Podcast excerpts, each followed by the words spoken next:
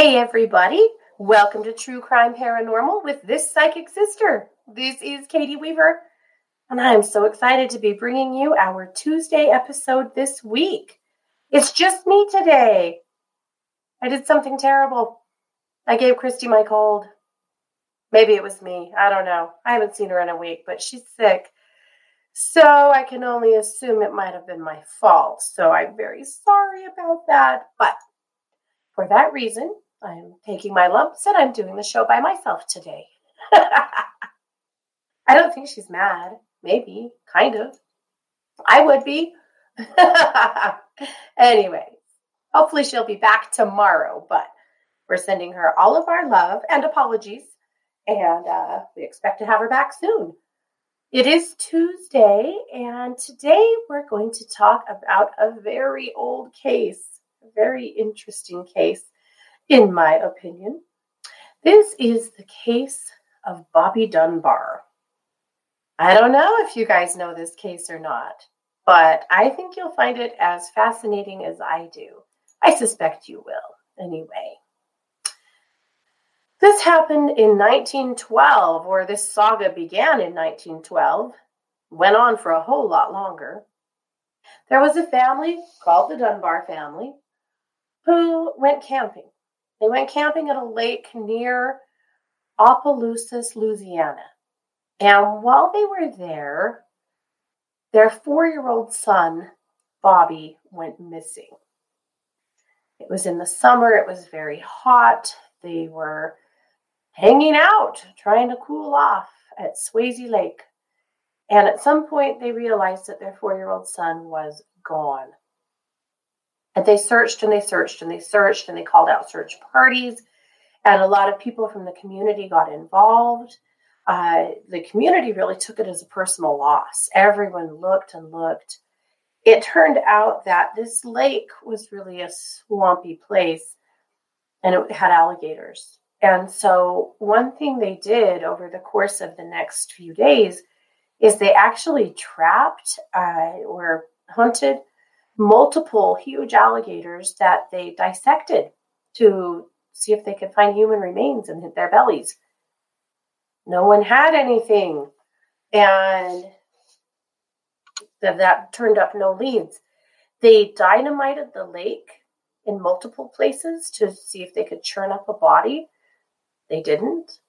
All they found was his hat, and it was a ways away from the water, which made them start thinking about other possibilities, because every attempt to find his body in the water failed. So then they started thinking, well, maybe he was actually kidnapped, because he didn't seem to be in the water, at least to their, the best of their abilities, to try to find him. And so they had put out, a missing persons report to be looking for this 4-year-old child with blonde hair and blue eyes. And what the police had said is, be watching for a child that fits this description, that might be with people who don't look like could be his relatives. I'm not exactly sure why. Lots of people have blonde hair and blue eyes, but that's what they said. So at any rate, 8 months later, the family gets a call.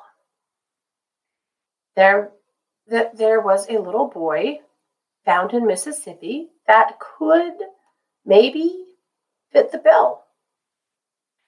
So Lessie and Percy were mom and dad, and they were, of course, very frightened and excited. Well, probably didn't want to get their hopes up too much. But at any rate, they were, thrilled when the boy was maybe found. So what they found was a traveling salesman whose name was William Cantwell Walters. And he was traveling with a little boy who did fit the description of Bobby Dunbar. About the same age, blonde hair, blue eyes. Authorities took the boy from him and put him on a train and sent him back to Louisiana. When the Dunbars got there, it was a bit of a confusing scene. They weren't sure that was their son. Now, he had been gone for 8 months, and a 4-year-old grown into a 5-year-old, you know, has changed to some degree, but it was, he didn't seem to, depending on the reports. Now, the media went really crazy with this, and different reports said different things. Some reports said that he cried when he saw those people and had no idea who they were. Another media reports that he yelled, "Mother," when he saw them and seemed to recognize the younger sister. So, you know, it's hard to know on that front exactly how that was received from him. But again, a 4 to 5-year-old should know their parents, even if they've been separated for some time. At any rate, they let them take him home to a hotel overnight. And she claimed, Mom did, Lessie did, that after bathing him, she recognized him. They recognized moles and birthmarks and scars that were his. Now, he was supposed to have a scar on his foot that he did not have, but they, you know, explain that away. He's a child. They heal quickly. Maybe it's just, it's faded enough that we can't see it anymore. So essentially the authorities decide, okay, well, case closed. It's Bobby Dunbar. And they send him home with the Dunbars.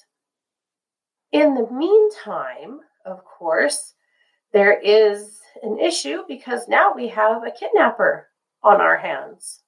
Maybe, right? So William Cantwell Walters is charged with the kidnapping of Bobby Dunbar.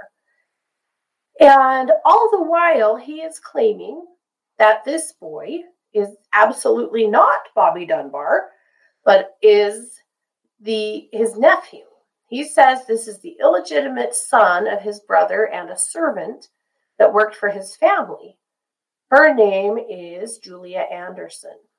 So he says that Anderson gave Walters permission to take this boy with him on his travels just in order to get him out of there and away from the family situation.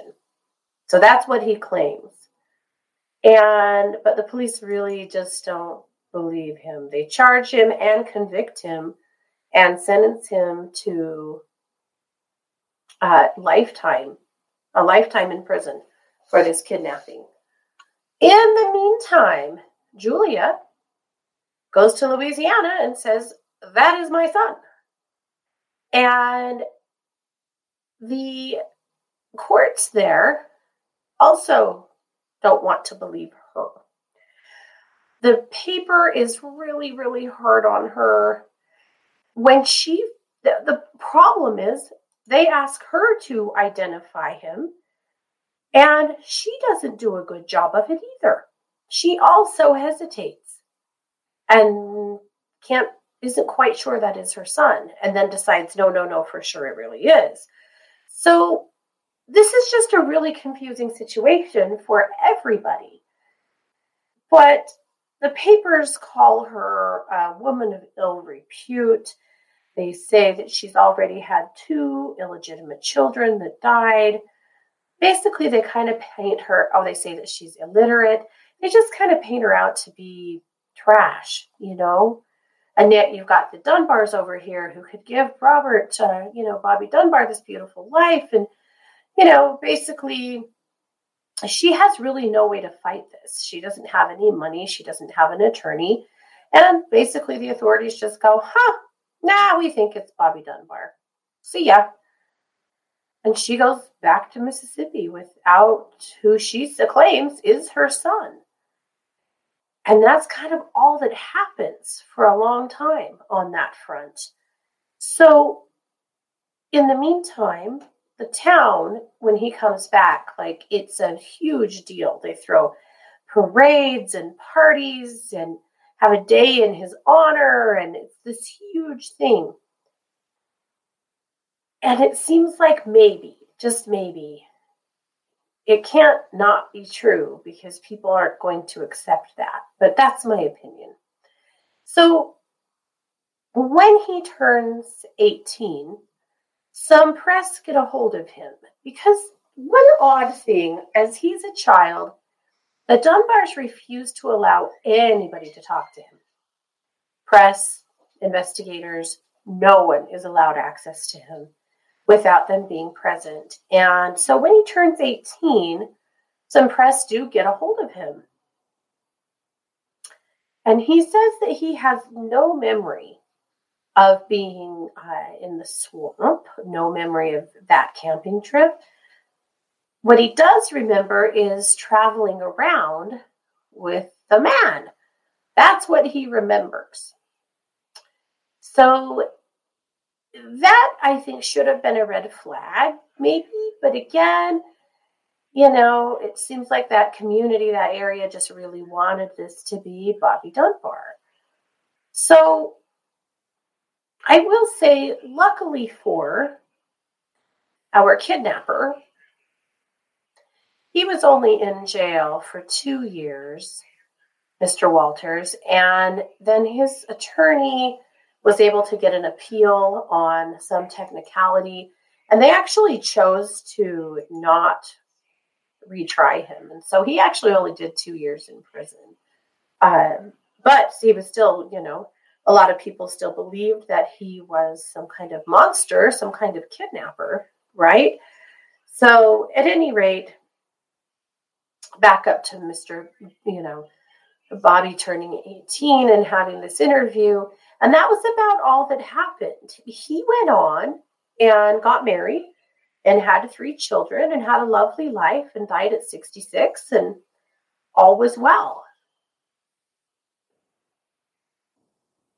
Julia Anderson ended up getting married and settling down and had 7 children.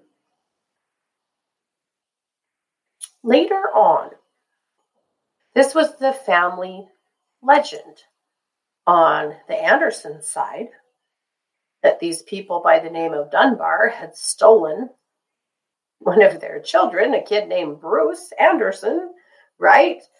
On the Dunbar side, there was this story that Bobby Dunbar had been kidnapped and stolen from their family for 8 months and then was returned. So both families believed that that was what was correct, as you do, you know.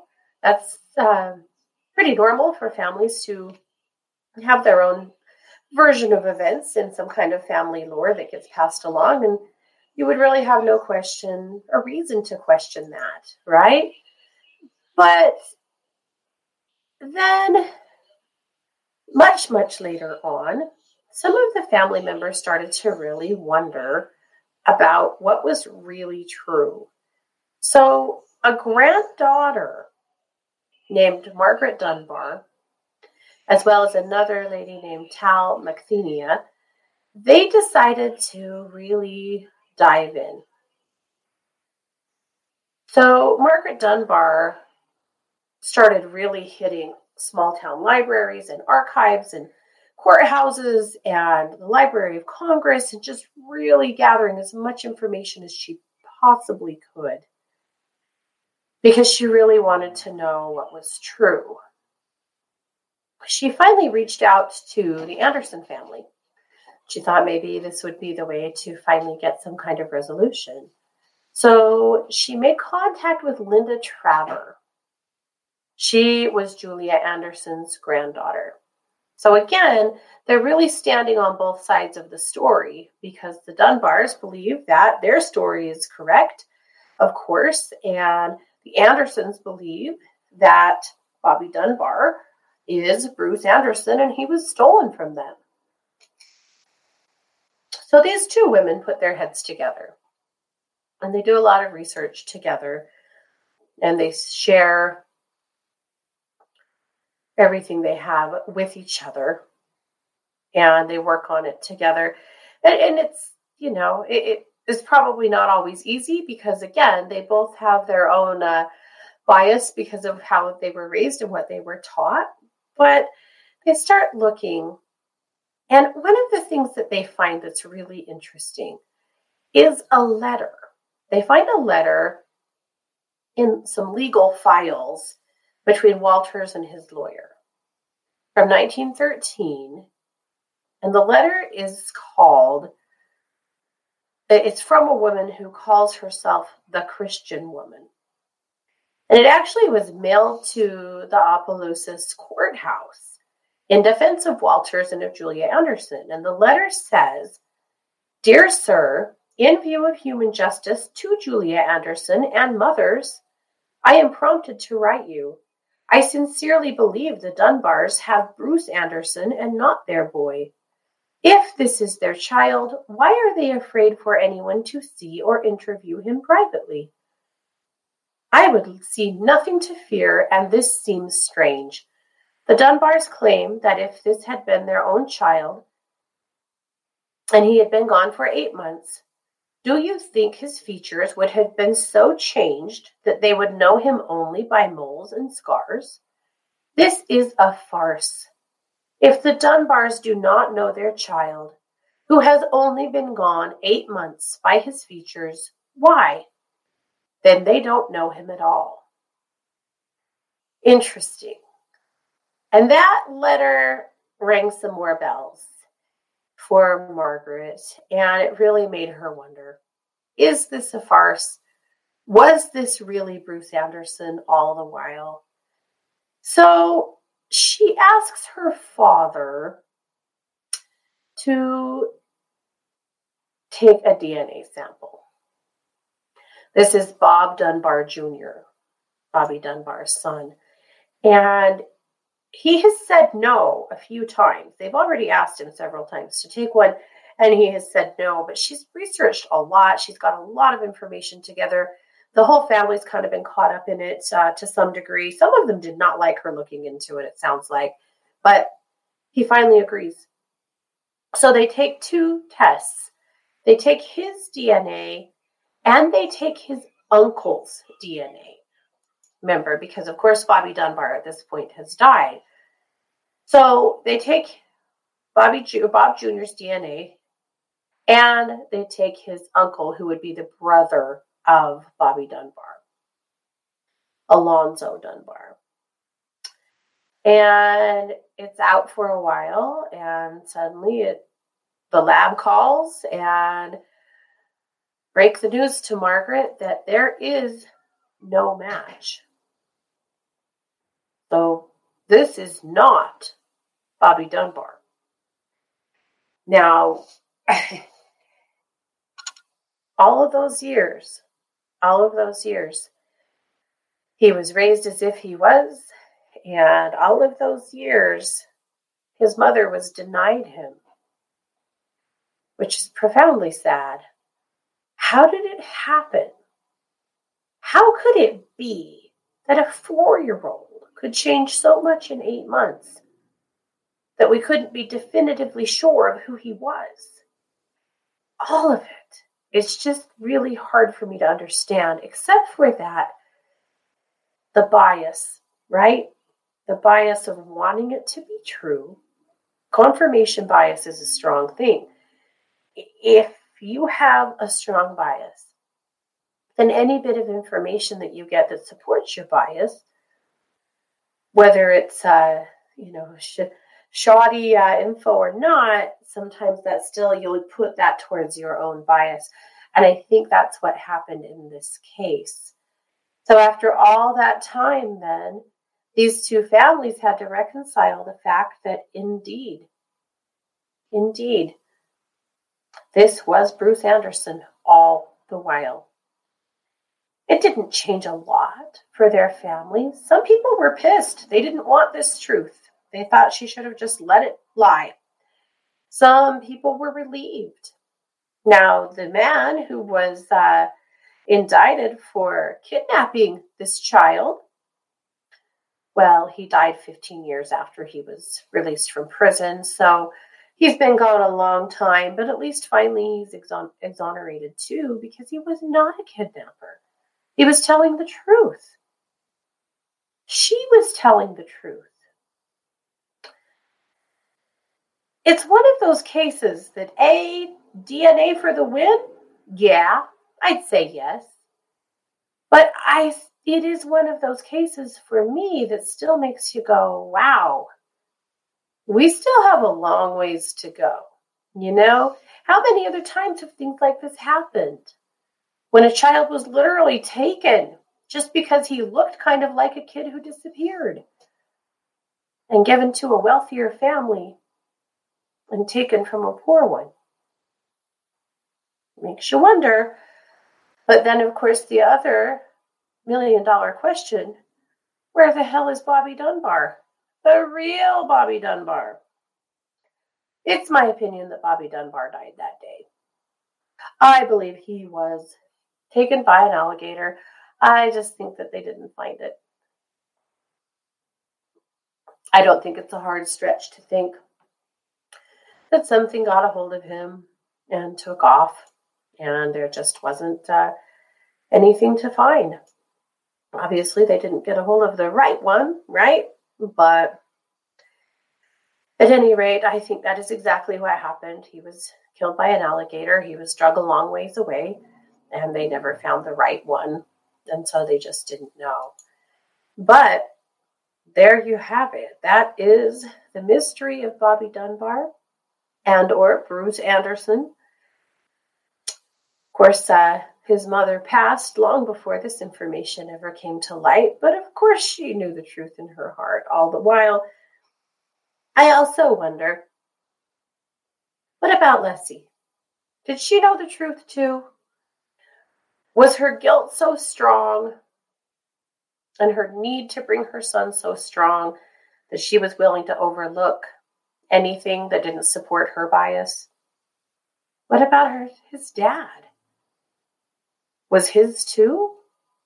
Other family members? I mean, surely people had their doubts. They must have. But they wanted it to be true, you know? So they made it true. Pretty interesting. So there it is. That is the mystery of Bobby Dunbar. We will be back tomorrow with another case, a Wednesday case. We'll be back Wednesday night with Wednesday night updates. And then, of course, Thursday night for the Psychic Hour and some great pop-ups this weekend. So stick with us. This has been True Crime Paranormal with this psychic sister, Katie Weaver. Take care. Have a great day.